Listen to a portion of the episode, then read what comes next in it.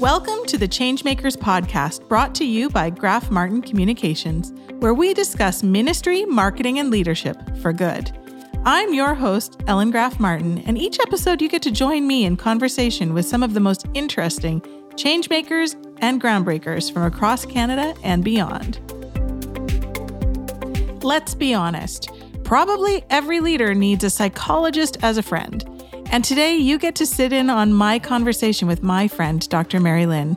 Dr. Merry is a clinical psychologist with over 25 years of clinical experience, and she is the author of The Fully Lived Life.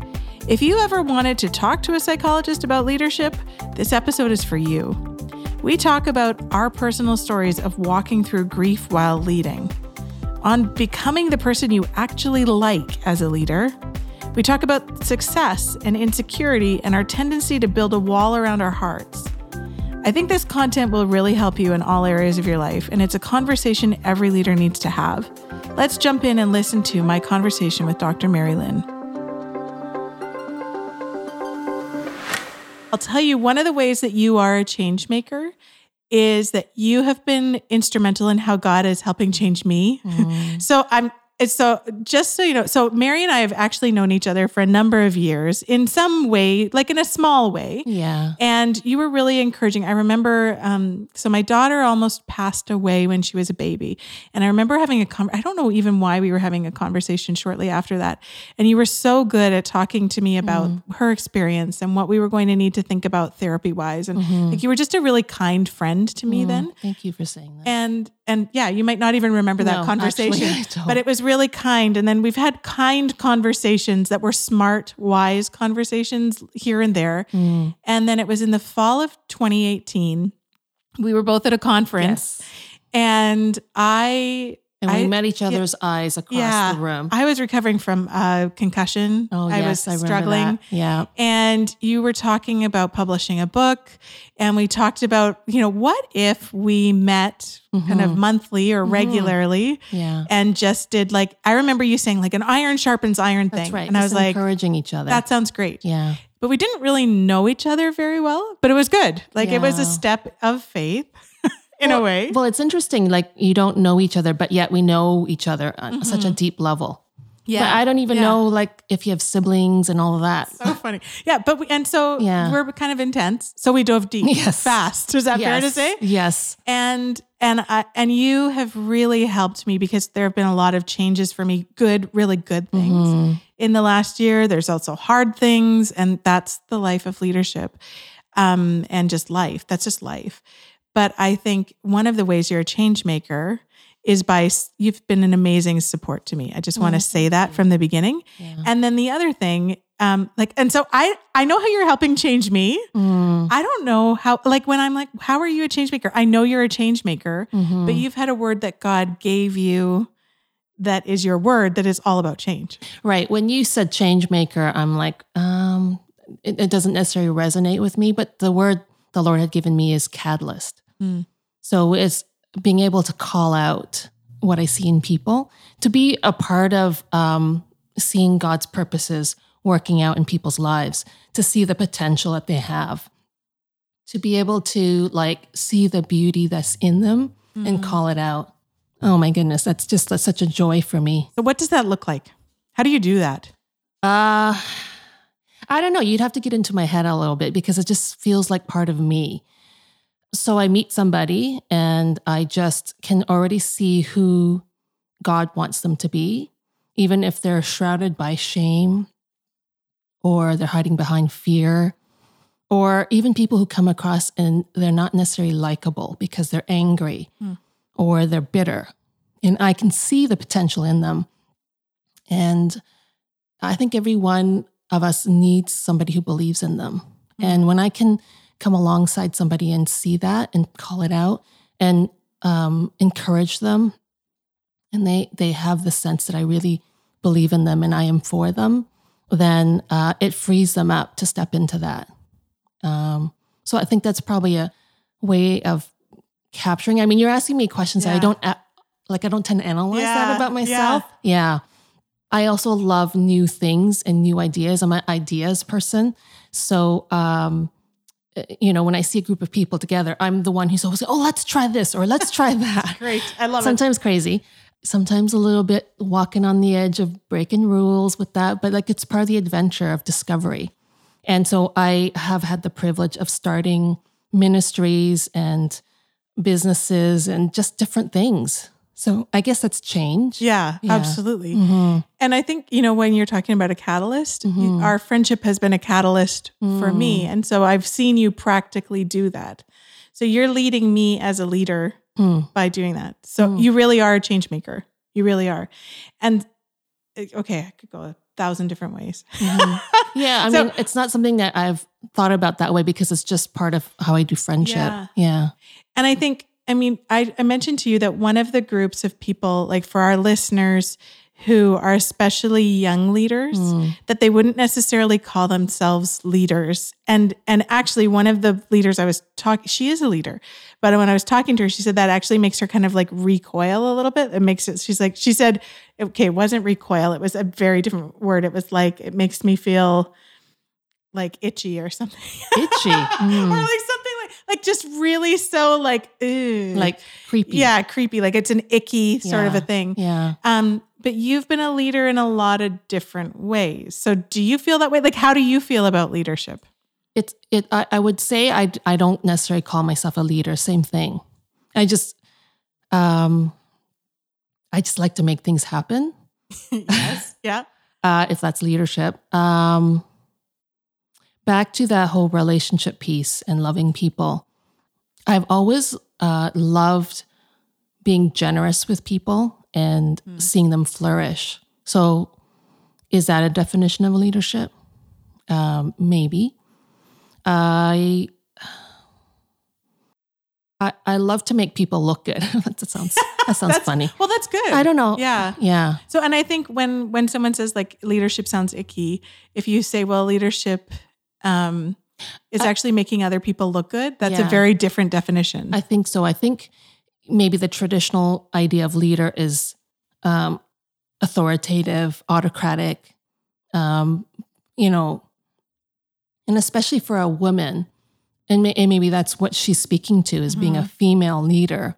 Is that if you are a strong female leader, then you're um, what's that word that I can't say on TV, yeah, on uh, yeah. the podcast here, but like uh, yeah. And so that could be part of the resistance to that title of Yeah. leader. And maybe the sense of responsibility, right. because, Yeah. you know, responsibility and duty are strong. You know, we've talked about this, Mhm. you and I, hmm and just the weight of that. Yeah.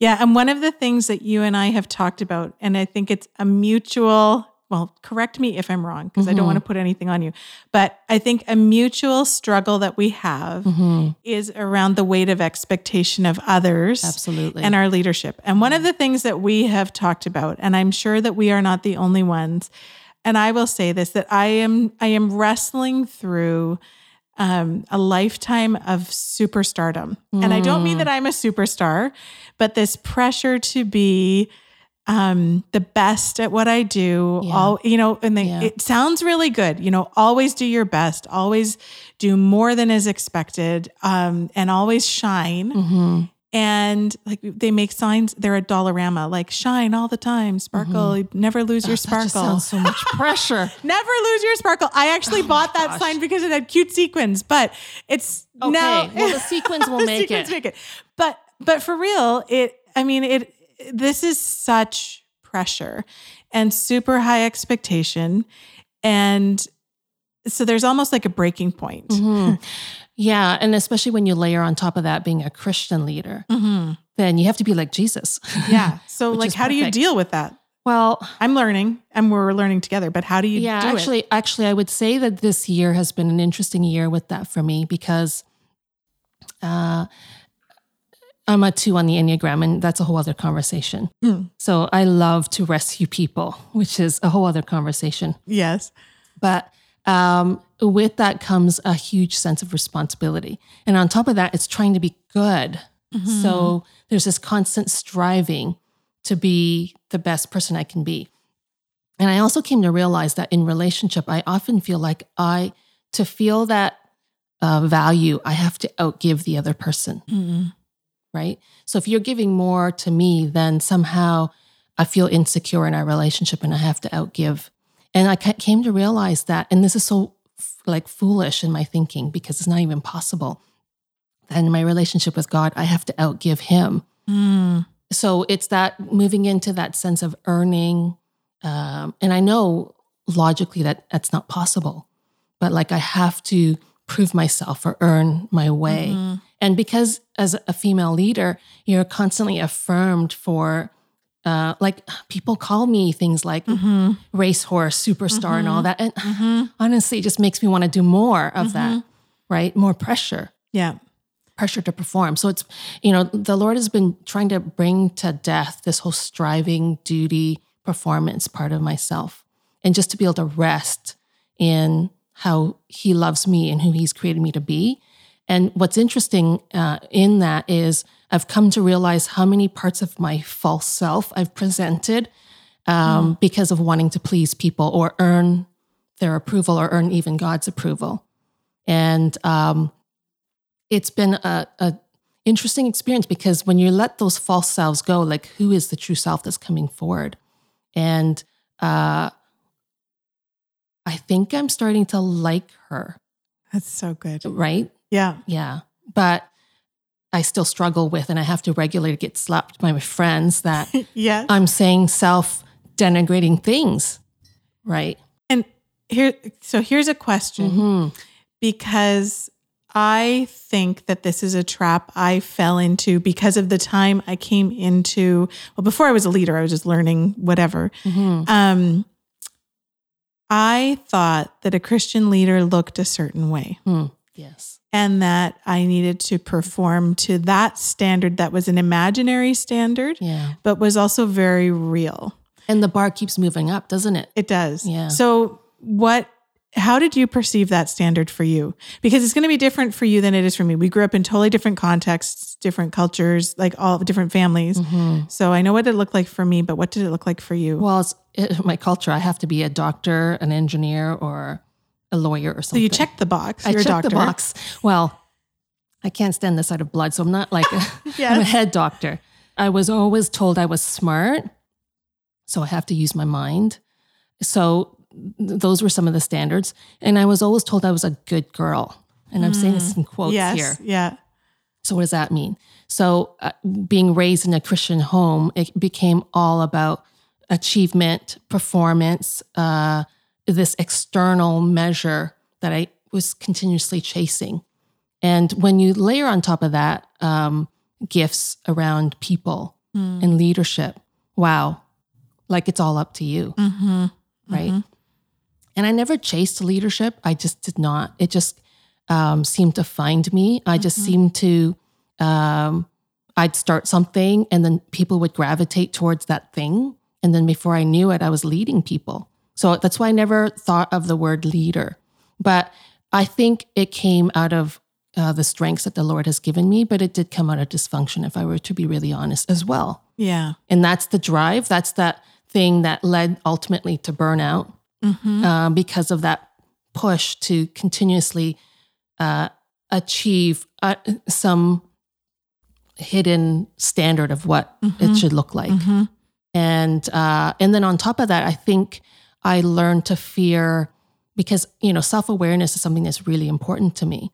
Well, when you're self aware, you're constantly looking at all the things that you're doing incorrectly and the wrong thoughts and the wrong motives. And uh, you know, you talk about self promotion, the struggle when you have a public ministry that "Ah, I don't want it to be about me. So when you have that, then you you are like in your head all the time thinking about these things. Mm-hmm. And I think uh, uh, pushes, at least it pushed me to try harder. Uh, and that's what ultimately, like at one point, I was like serving in six ministries. It was pretty Oh. crazy. Oh, Yeah. that's, okay. There's a lot to unpack. I we know, can talk I for know, I know. And I think so. Here's a question I have because we have. So you're my psychologist friend. Yes. so okay, so you're my psychologist friend, and I need to debrief on something on something I read because of something you just said. okay.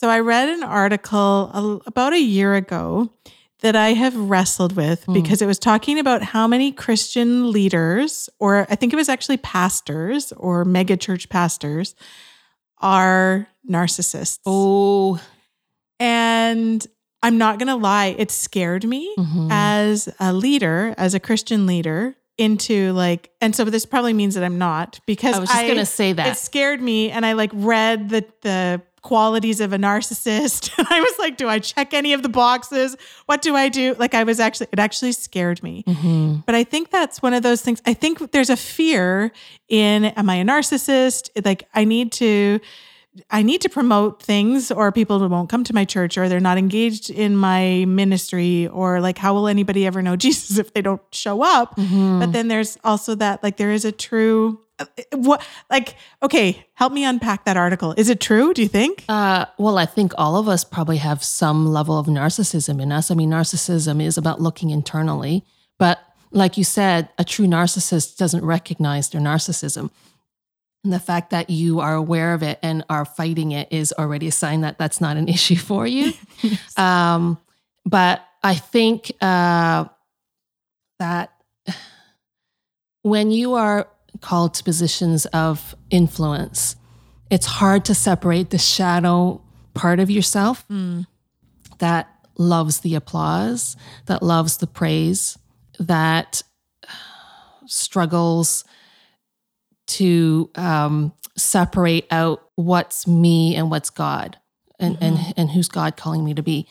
Uh, for me, um, interestingly enough, what it's done is it's moved me, unfortunately, I think, to cause me to hold back to to hold back because of fear of my own pride and fear of my own sin nature, uh, my desire for the praise of men.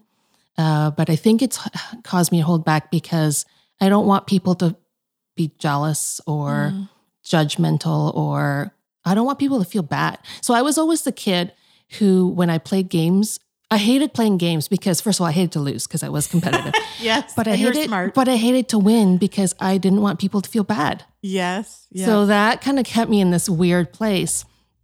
And I think I've brought it to today in that, um, you know, I, I, I do love doing things that can be very public and I love to influence and I love to speak and whatever it might be. But then I don't love making people feel bad.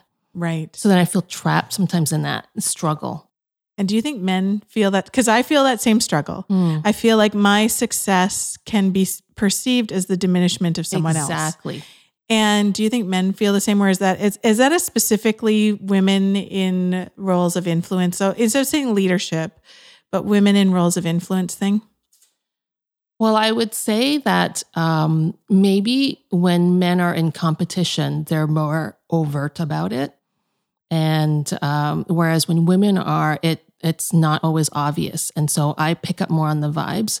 And to be honest, some of the most unkind comments have come from other women, which makes me sad to Yeah. think that. And I would say throughout my career, it was the women who were threatened rather Mm. than the men. Uh, the men, I could actually work quite easily with men. Uh, so that that's been where I don't want to do that to other women. I do not want to do that to other Mhm. women.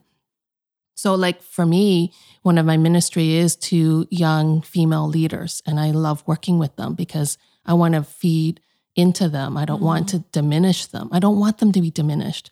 So, um, my spiritual director told me recently we were processing this whole thing, and she said she challenged me, and oh man, it hit me between the eyeballs.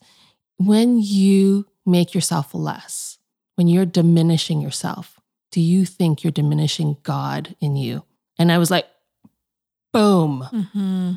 Wow. Uh, if God has made me this way, which is to be a leader, which is to influence and to speak and to have that public platform as well as private, I know that. And I don't step into that because I'm afraid of my own pride or I'm afraid of what people will think or I'm afraid of being judged for not being Christian Mm-hmm. then am I diminishing God in me?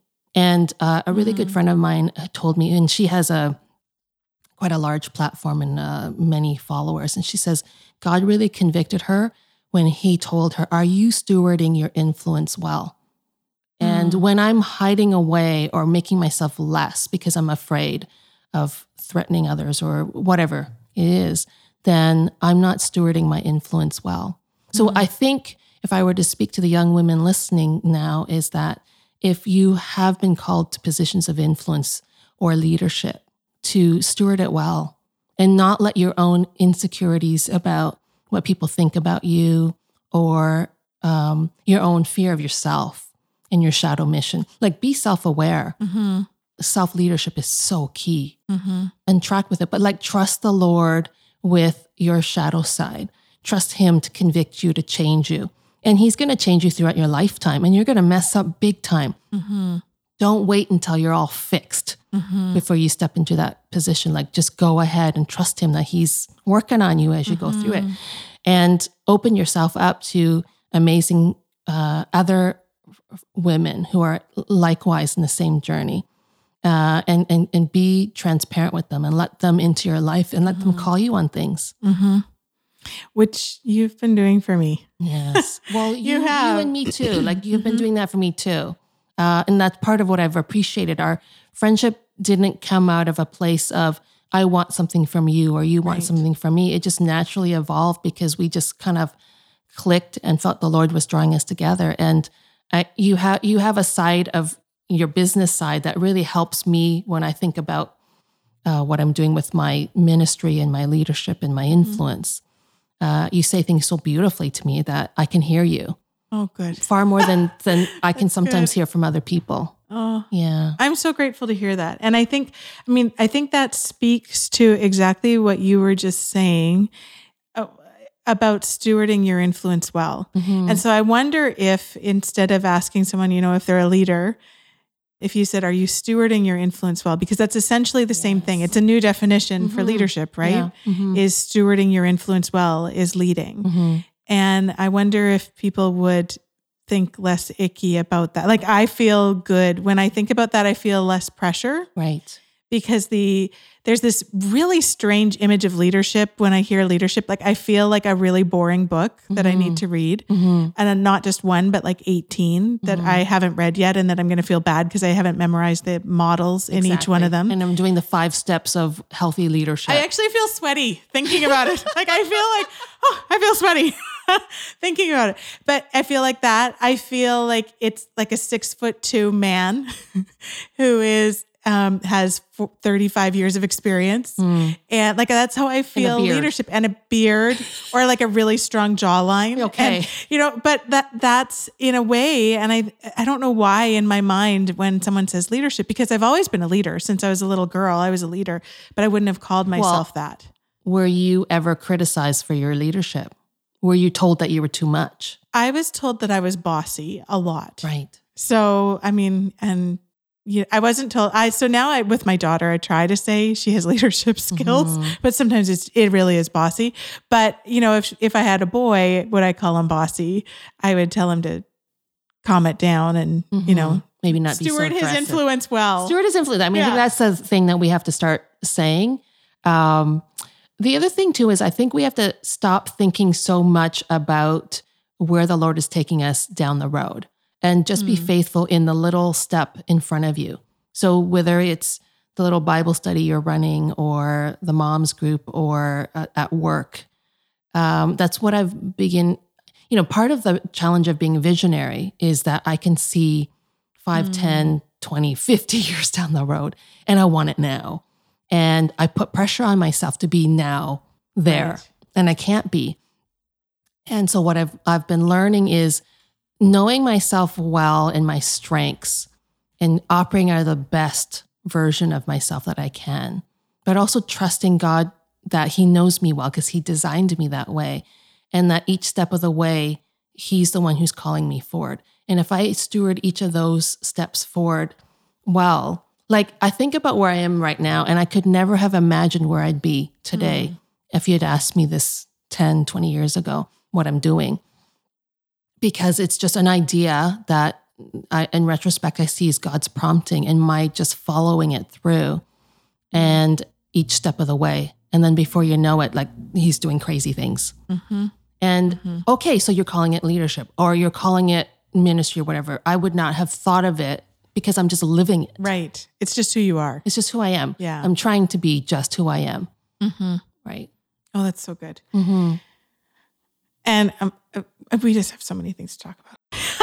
but you know, one of the things that you and I have both experienced as we've stewarded Mm-hmm. our influence well Mm-hmm. um, is going through seasons of loss Mm. while having to lead others. Yeah. And um, so in 2015, I lost my dad.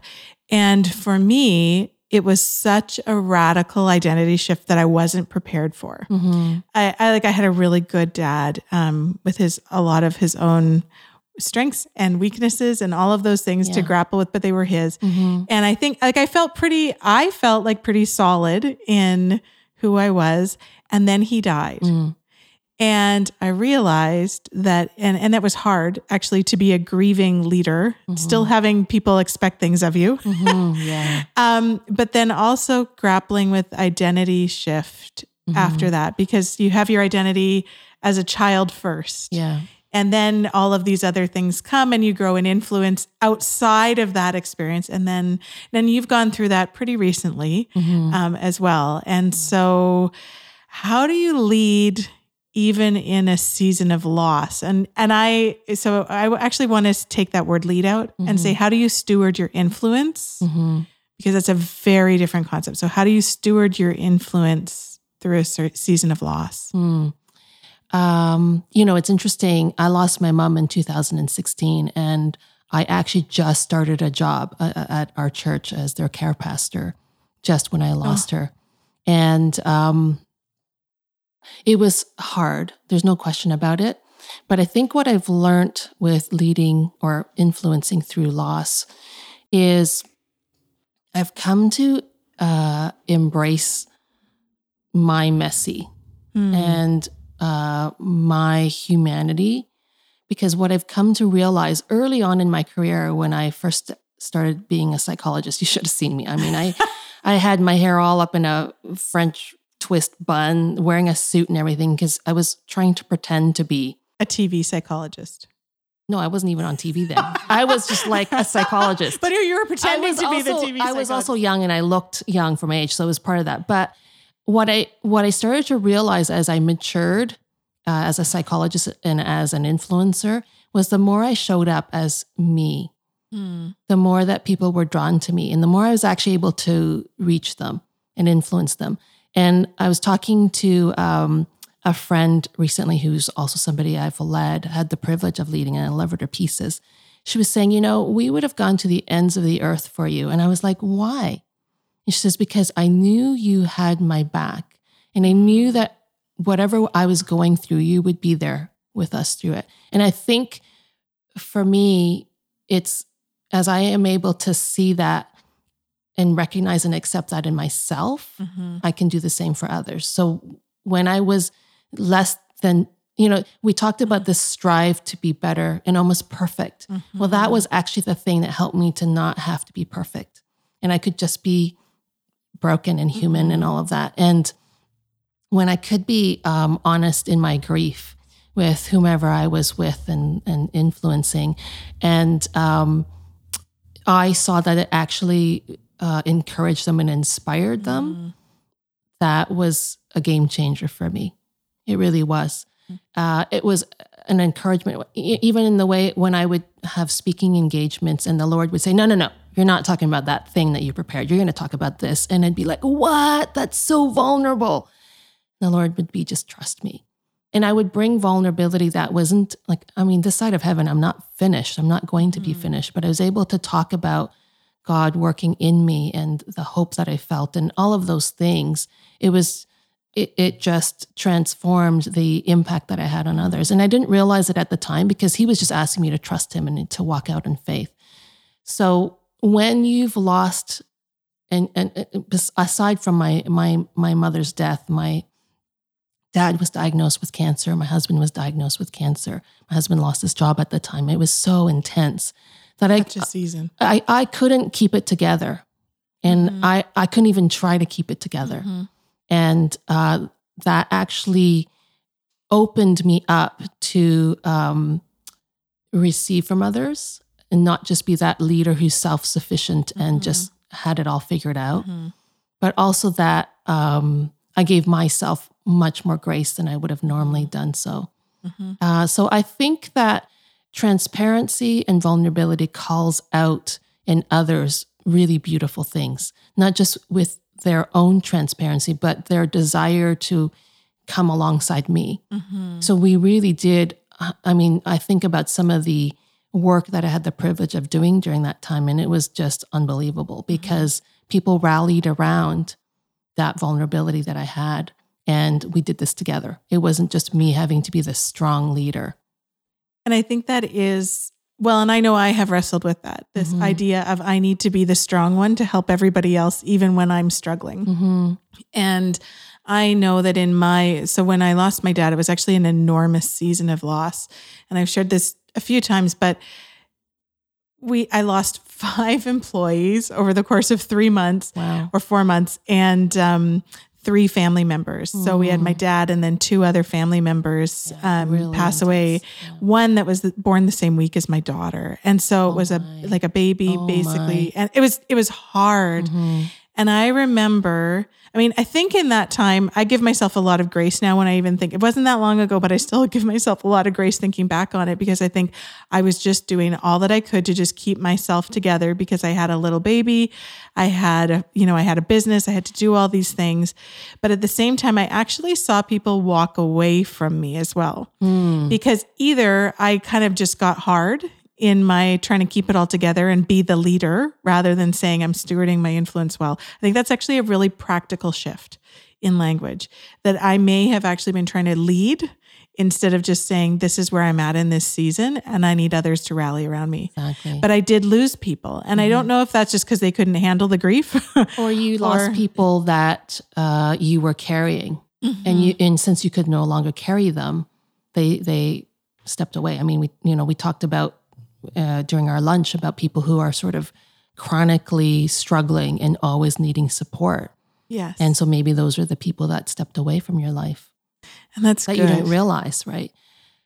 Yeah, I, I was I was thinking about um, so this year my father passed away, so that was another loss, and um, the when I got the news that his cancer was terminal, I was actually in the middle of hanging out with some female leaders, uh, and we were in the middle of a deep uh, spiritual work, um, and uh, I everything in me wanted to hide away and not go out there.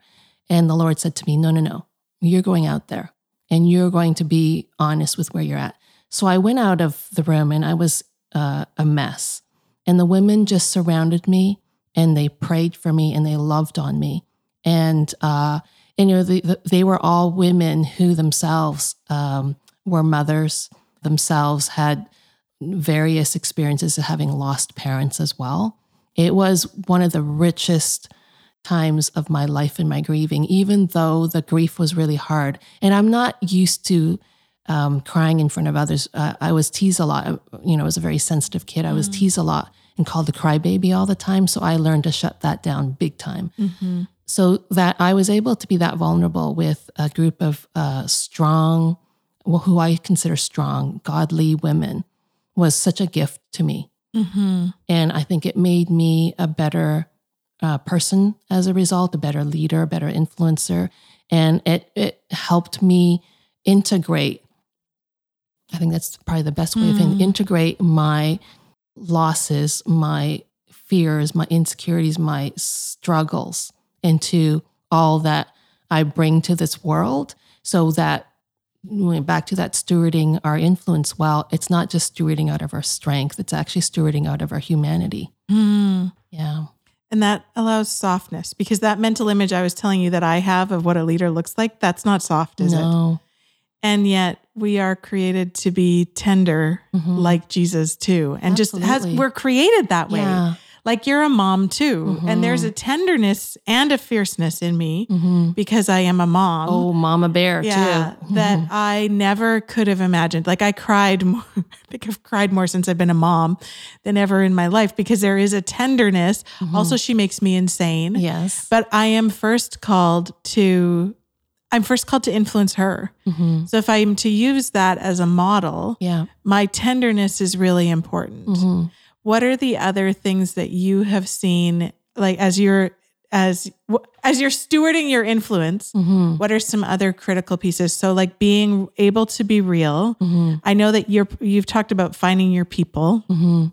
You're talking about and I'm just asking about softness. Is there anything else? Like part of it is also about thick skin too. Like how do you Well, yeah. how do you do that? I was just going to say that it's, um, you know, if you're influencing, and that means that you're going to be walking amongst people, uh, people will have their own insecurities and they will project it onto you. People, they'll have their own fears, and you have to not take things so personally. And people respond primarily out of their own issues, uh, and you may trigger certain responses in them, especially when you are in a position of influence and it could be beautiful and it could be really ugly. Mhm. And so being able to not let that uh, define you or hold you back. And I, I only speak, I say that because that's been my experience that I have let people hold me back because of that. And I don't want to do that anymore. I like, I am done with that. Uh, you know, so it, you know, thick skin may be part of it, but I think it's being able to like, um, as the hurts come to you, I don't want to be hard about it because when arrows are coming my way, and it's not just the enemy, which I'm deflecting off, but like from people, like I will want to examine, like, Lord, are you letting this pain pierce me? Because there's something you're showing me that you want to grow in me? Uh, and then how much of it is mine that I need to own, and how much of it do I need to kind of just push back to him? So uh, I I was sitting uh, talking to a, a person, and she was saying things that were recently that were hurtful, and I just started to pray, which is not my normal response. My normal response would have been to get defensive or to try to find ways to just justify myself to her, but instead I just started to pray for her. And when I did that, first of all, it stopped hurting because I very quickly, the Lord showed me that it was her stuff and I didn't need to carry it. Uh, so having the wisdom to know that it's not your stuff and to be able to let that go. Um, I already said self leadership is another factor that's really, really key. Like know your blind spots and don't just know your blind spots. Um, don't just know the areas that you have to grow. Like, like insight is useless unless it's lived out in how you live, uh, how you do life. So taking your knowledge and actually transforming it into action and how you respond. So like real time, knowing that th- what's going on inside of me as I'm responding to that situation or to that person. Like, like studying yourself isn't about navel gazing. It isn't about being narcissistic. It's about knowing your um, blind spots that's going to take you down, possibly. But it's also knowing yourself to know when the real you needs to show up, and that that's God in you. I think that God gives. You know, there's cajillion of us in this world and all of us because God is bigger than all of us. We get to reflect a tiny, tiny part of who God is. And if we don't step into that, then we are diminishing God's glory in that part that we uh-huh. are. So I would say with the self uh, leadership isn't just about, oh, I'm looking at all my weaknesses and I'm worrying about all that and I got to self manage all that, which is what we tend to think about when we talk about self leadership. It's actually back to the stewarding thing, not just stewarding the influence well, but stewarding who you are and your gifts and your talents and what God's calling you to do, stewarding that well and not shirking from it. And okay, so very, very practically, Mm. if you don't have a friend who's a psychologist, and I actually one of my other good friends is a counselor, you know. Oh, you're just um, surrounded, I'm- Ellen. I'm- it's it's helpful. It's very helpful for me. Not that you know, I'm not using people. I'm not using you as a psychologist. no, I don't feel used. I'm just very grateful for that. But I think one of the big pitfalls of what we like, quote unquote, leadership is that we don't necessarily have truth tellers around us. Mhm. So you're a truth teller. You've been very kind in telling me the truth, but like even when I was un- under an enormous amount of strain um, recently, uh, you and I did my Enneagram test with you. You actually sent me a message saying, "Are you still alive?" because it showed up. Like it showed up, and that's truth telling. Yeah. And and you didn't just tell me the truth. You told me the truth because you cared and you followed up with me and said in the, when we're talking today we're talking all about you because we mm-hmm. need to sort this out and you helped me. Mm-hmm. But not everybody has that mm-hmm. because it's scary to be vulnerable. And it's and and it's scary for a reason because it's not always safe. And so it should be safe, but it's not. So how do you become self-aware if you don't have those safe people to process with because we all have 18 books that we are supposed to have read and the models to go along with them mm-hmm. but how do you do that Well, self leadership also means uh, you be a safe person. Mm. Because if you don't, if you're not surrounded by safe people, then is there something about you that you need to work on? Mm. So if you make that hurts I know. Well, that's me being a truth teller here. So if you if you work hard on making yourself safe for others, you will naturally attract other beautiful, safe people. And so if you have that, uh, and then because you've learned how to be safe for yourself and safe with yourself, that's going to sound kind of a little bit like, you know, navel gazing, but uh, then you have the uh, capacity to risk in relationship. You are are going to be comfortable enough to say, "I'm going to put myself out there, and I'm going to try to be vulnerable, and I'm going to try to be more transparent." Mm-hmm. And you're going to do it wisely because if you've not done this before, you're not going to go blah and put yourself out there. Mm-hmm. You're going to do it wisely and just try with something mm-hmm. small and then see how the other people respond. And if they respond in a safe way where you feel safe, not just that you are safe, you actually feel it. You feel understood. You feel their empathy. You feel their they're there with you, then you can risk a little bit more and risk a little bit more. And chances are there are probably people in your life already that uh, you just haven't recognized and haven't asked them to step into that place because you've been busy trying to be self sufficient, which is another word Oh, for that's big uh, I was going to say self sufficiency. If I'm going to be honest with myself, my self sufficiency comes from my woundedness in my childhood, where I believe the lie I'm on my own. I have to figure it out on my own because I was essentially left to figure things out on my own for a whole variety of reasons. And um, so that I found my sense of, and I'm saying this in quotes, worth based on being able to be competent, capable, take care of things on my own. So what that did was it didn't let people in to help me. Uh, I don't expect much from people, then I'm not going to get much from them either. And until I was uh, probably not until I, I would say into my late 30s, early 40s before I finally wondered why I was constantly surrounded by people that seemed to want a piece of me but wouldn't give back. That I started to realize, hmm, maybe what is it about me? And I actually had a friend said say to me when she was praying for me, she says, I see a wall around your heart. I'm like, oh, because I I give of my heart. Like I am a heart forward person and I give, but my, there's a wall around my heart that was a self protective. I don't didn't trust people at that time to care for my heart well. And so I didn't even know what I needed or wanted. It was always outward focused. And, and like, don't think of that as being unselfish because I was getting my needs met. I felt a sense of worth. And then back again, I mm-hmm. have to outgive people, right? So when I started to realize about myself, I really prayed about the people that God would allow me to be in friendship with. And during that season, um, I lost some friends because I started to realize how unhealthy they were. And I gained new friends. And uh, when I began to um, enter into these friendships, it wasn't easy because when you trust, they're not going to always respond in the best possible way. Because remember, you're you're you're doing life with people who are also growing, and they're also broken people. So it was having to trust their motives enough, if not their actions and their words, and to keep pushing through. And we had conflicts, we had hurts, we had to talk through. Oh man, did we ever! But today. And now into my 50s with these friends that I've had for now a number of years um, I joke like I want to be buried with them. That's how close we are, uh, because they know everything possible about me. And not only do I trust that they're going to love me through tough times, I know they're going to call me on things, and I need that. I really need that.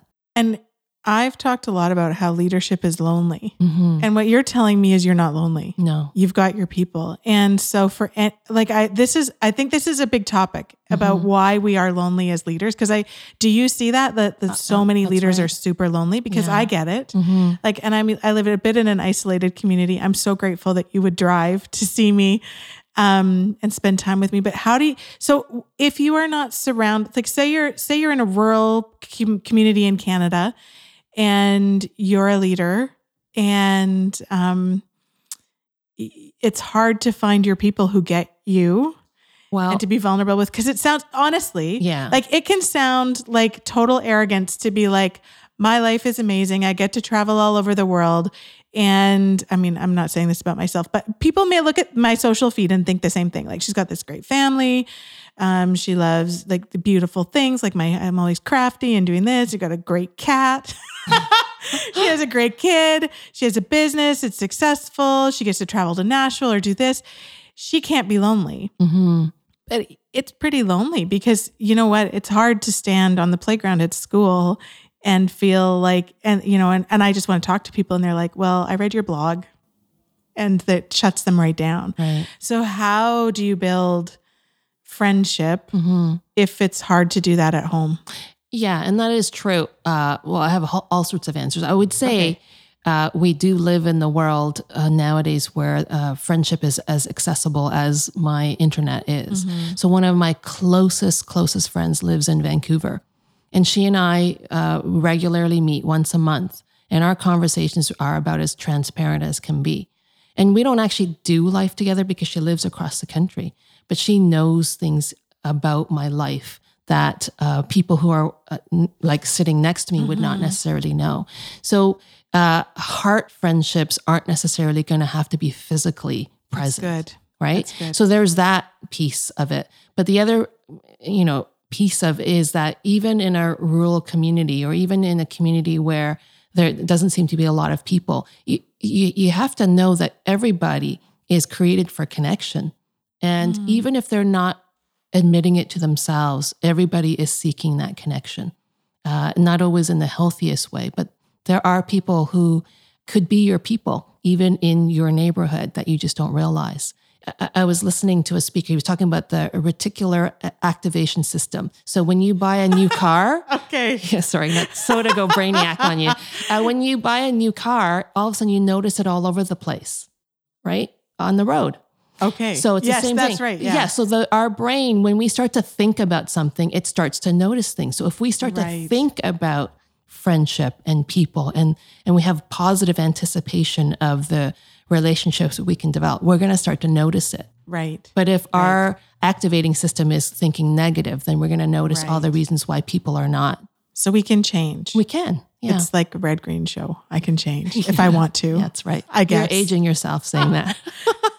Merry, this is so good. I gotta say, you know, honestly, I think this is a different conversation, a, different conversation than we could have even imagined. know, like, where did it go? Yeah. And and I think one of the last things I want to talk because this is about ministry and leadership and marketing as Mhm. well. And I know we've worked with you a little bit here and there on marketing over the years. And um, and I want to say that one of the things you've been very good at doing is going where opportunities are, but not exploiting them Mm. because there are some people who will milk that opportunity for everything it's got, and you just don't seem to be that person, I try not Um, to be. Yeah. which is really good. I hate but- that to be honest. So You so how do you keep that balance as well? And I guess um, because part of it is like you were building a business as well, so this isn't just about ministry mhm. um, and about leadership, but you have been building a business and a thriving practice and all of those different and not just one business but different businesses. Is that correct? Mhm. And so, uh, how do you balance that? I need to steward my influence well, and I need to earn money for my family, but I also don't want to be inappropriate. Like, I Mhm. need that's part of stewarding the influence well. So, how do you do that? I think because I am a relationship builder, uh, and when I when I enter into a relationship with anyone, whether it's for business or personal, um, I want the person to walk out of that interaction with me having gained, and I and I want to be generous in how I do that. Uh, so if I'm walking into every situation with that attitude of generosity, then uh, things just start to happen on its own. And, and I don't intend to do that. And I have to be careful that I'm not doing it manipulatively. And I don't Mm-hmm. think I am.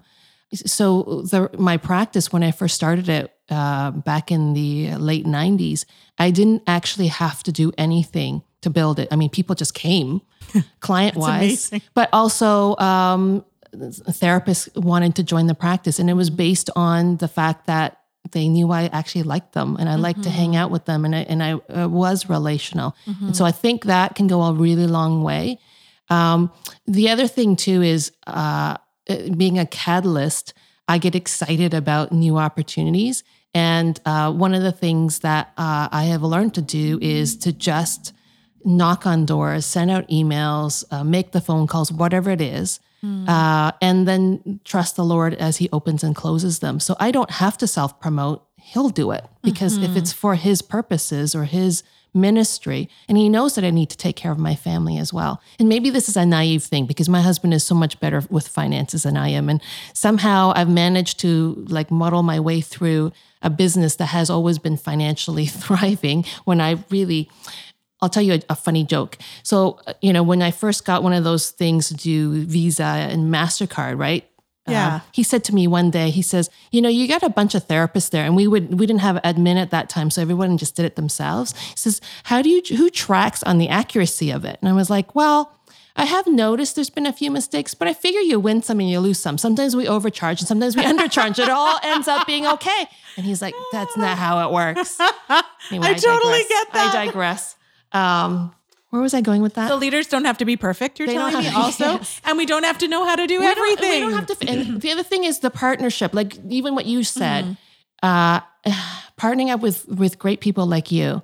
I don't have to have all the answers Mm-hmm. to it, and so that's been not just generous in terms of the relationships that I have and what I'm able to do, but also like generously seeing the gifts that people Mm-hmm. are to me and just being so grateful for that. Yeah, and you know, I really feel like the colla- that collaboration mm-hmm. is the future of changing leadership as well. Like I think that part of being a change maker, hmm. and I'm seeing this start now. Like I just have seen recently two major organizations, two major nonprofits combine forces because they can do more good mm-hmm. together. Yeah, I agree. And and I think we're seeing that. And that has been my conviction, not just I mean, this is a business that I run, but it really is also a ministry because we're mm-hmm. supporting all these incredible people doing incredible things around the world.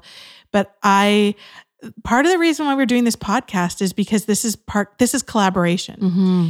And as people get to listen in to what we're talking about, we get to collaborate with them. Like it's a mutual win, right? yeah. So this isn't this podcast isn't about promoting us. It's not about promoting you. Mm-hmm. It's about saying how can we actually share what's in our heads Mm-hmm. so that the next generation of people who are stewarding their influence well um, have what they need and have what they need. And there will be people our age or whatever, whatever that is, learning from us as well. And I'm just so grateful for your collaboration as a friend and just I as a am really also. wise person. Oh, thank So- you. Yeah, and someone who will ask me if I'm dying. and help me out of that pit too. I mean, that's that was part of it. I know. I had to shock you. You did uh, because I needed shock. It was a bit shocking. I was, I was, and you were like, "Okay, let's keep you out of burnout before you're burned out," because I've been there. And Yeah, and so just sharing your story with me mm-hmm. even was so good. So we have so much more to talk about, but I think we are gonna just have to finish it there and maybe Yeah. just try Sure, again next time. Yeah, next time. Sounds good. I'm so grateful you've been now. Okay, anyone who wants to connect with you, will make sure that the